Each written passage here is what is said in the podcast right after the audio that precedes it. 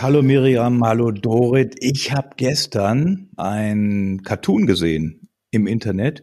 Und zwar sah man Jesus oder man sah erstmal das Kreuz, aber da hing nicht Jesus dran, wie das so üblich ist, sondern eine Schaukel. Und auf dieser Schaukel schaukelte Jesus und hatte sichtlich Spaß. Und über dem ganzen Bild stand Easter's cancelled, Ostern wurde abgesagt oder Ostern ist gestrichen.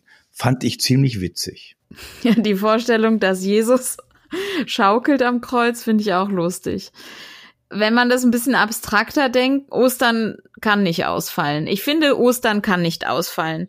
Egal wie traurig und verzweifelt wir gerade sind, Ostern ist das Fest des Lebens, mitten im Leben und auch mitten in der Krise, vor allem mitten in der Krise. Es gibt kein Ostern ohne das Ringen um das Leben.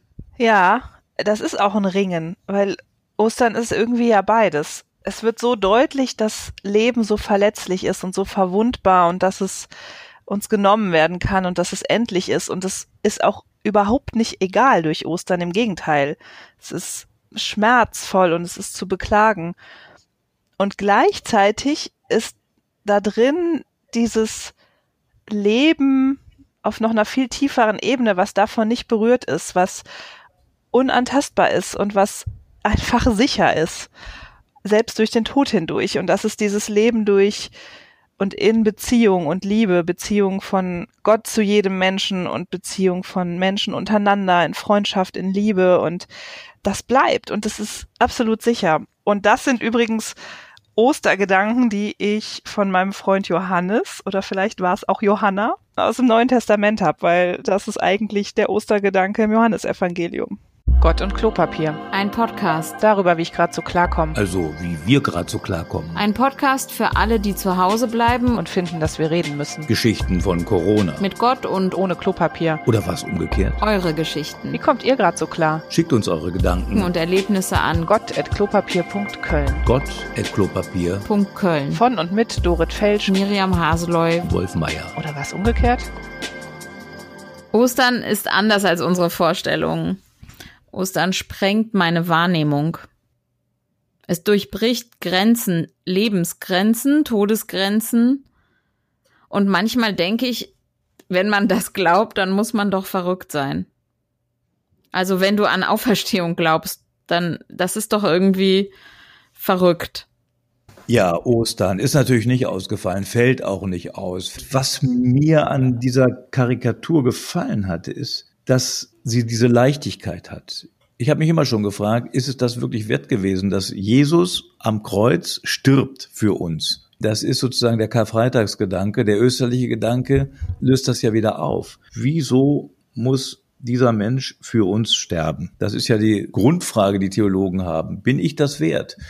Und bei dem Begriff Wert kann ich eine kleine Geschichte erzählen. Da hat mich eine junge Frau angesprochen, die internationale Finanzgeschäfte macht mit Börsenunternehmen und so weiter die also voll da im Business ist, in jenem Business, das gerade nur noch auf Börsennachrichten guckt und feststellt, alles geht den Bach runter und so. Und die hat mich angesprochen und gesagt, es ist schon merkwürdig, dass wir immer von Vermögenswerten sprechen und Börsenwerten und so weiter und doch eigentlich jetzt feststellen müssen, sagt diese Frau, dass das gar keine Werte sind, dass es um ganz andere Dinge plötzlich geht, nämlich um sowas wie Freundschaft oder sowas wie wir stehen füreinander ein und solche Dinge. Eigentlich sind das Werte und alles andere sind überhaupt keine Werte. Da kommt ein Virus und das ist alles weggefegt mal eben.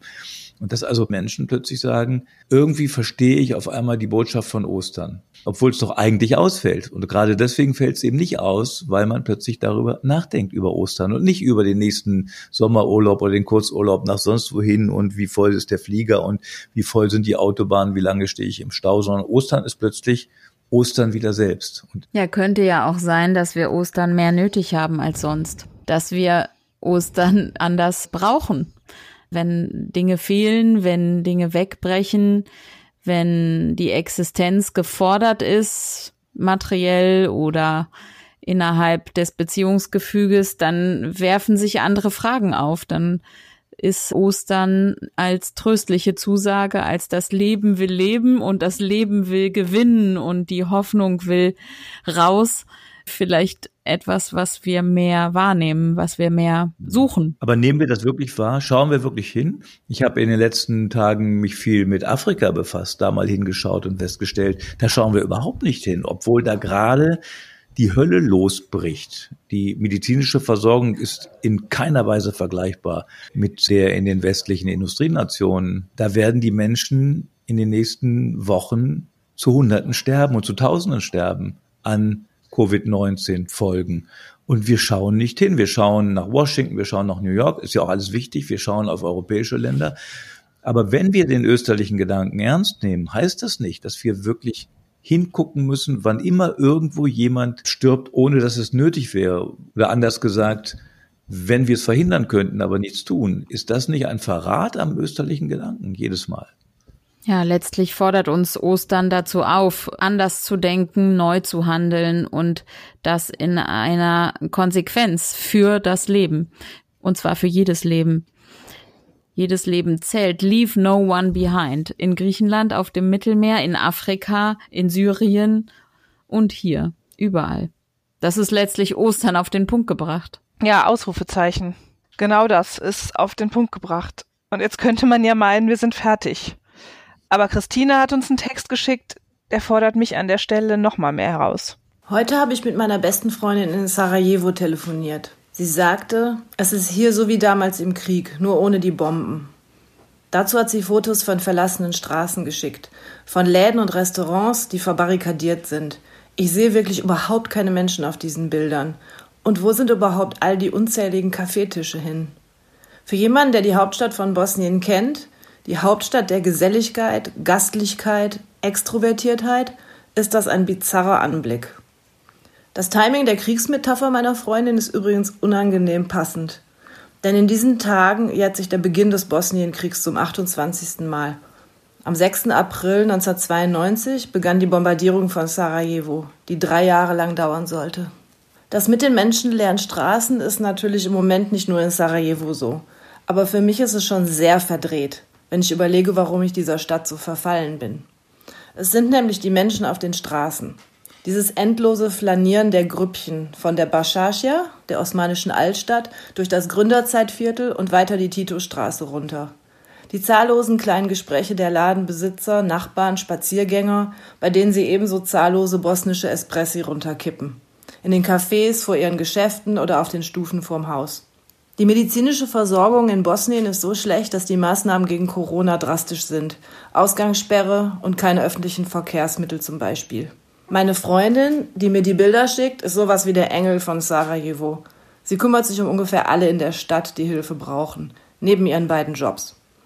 Wenn ich mit ihr durch die Straßen ziehe, hält sie mit jedem Bettler oder Kugelschreiberverkäufer ein Pläuschchen. Sie hört raus, was sie oder er braucht. Ein paar Telefonate oder Posts später hat sie meistens irgendeine Lösung gefunden. Medikamente aufgetrieben oder einen Spendenaufruf klargemacht. So tänzelt sie jeden Tag durch die Probleme der Stadt. Ihr Hauptprojekt, das sind die Hunde von Sarajevo. Straßenhunde, die von Tierfängern vergiftet oder erschossen werden sollen. Vor einigen Jahren hat sie deswegen mit einer Freundin zusammen einfach so das Gelände eines uralten Tierheims gekapert, total verfallen und verrostet. Sie hat dort aufgeräumt und Gehege und Hütten gebaut. Strom und Wasser gibt's nicht. Über 150 Hunde hausen im Moment in dieser Notunterkunft. Hunde, die sie so finden, meist verletzt, aber auch solche, die ausgesetzt werden. Meine Freundin gibt all diesen Tieren Namen und kennt all ihre Wesen und Lieblingsspielzeuge. Sie schleppt die Hunde zum Arzt, damit sie untersucht und kastriert werden. Das Geld dafür und für das Futter kommt mit dem Zufall. Mal stellt jemand einen Sack Hundefutter vors Tor, mal spendet jemand Geld aus Deutschland oder den USA. Jeden Tag ist es ein Zittern, ob's reicht. Täglich bittet sie in Facebook-Aufrufen um Hilfe. Jetzt, erzählt sie mir, ist ihr größtes Problem die räumliche Distanz zu den Hunden. Normalerweise fährt sie die ungefähr 20 Kilometer per Anhalter oder mit Bus und Bahn. Aber jetzt gibt es niemanden mehr auf den Straßen, der sie mitnimmt. Ich wollte immer mal Spenden sammeln, um ihr ein Moped zu finanzieren, aber ich habe es immer vor mir hergeschoben. Deshalb ist es wohl jetzt an der Zeit, meinen Aufruf für sie zu starten. Das war Christina Koch, die lange selber in Sarajevo gelebt hat. Vielen Dank. Ja, Christinas Text ist radikal österlich. Das Leben will leben gilt natürlich auch für Tiere. Welche Gedanken habt ihr? zu Ostern in koronalen Zeiten. Wie erlebt ihr das? Was muss passieren? Schickt uns eure Geschichten. Was auch immer ihr habt, schickt's uns. Wir freuen uns drauf. Gott at klopapier.koellen. Gott und Klopapier. Und denkt dran, jeder nur eine Rolle.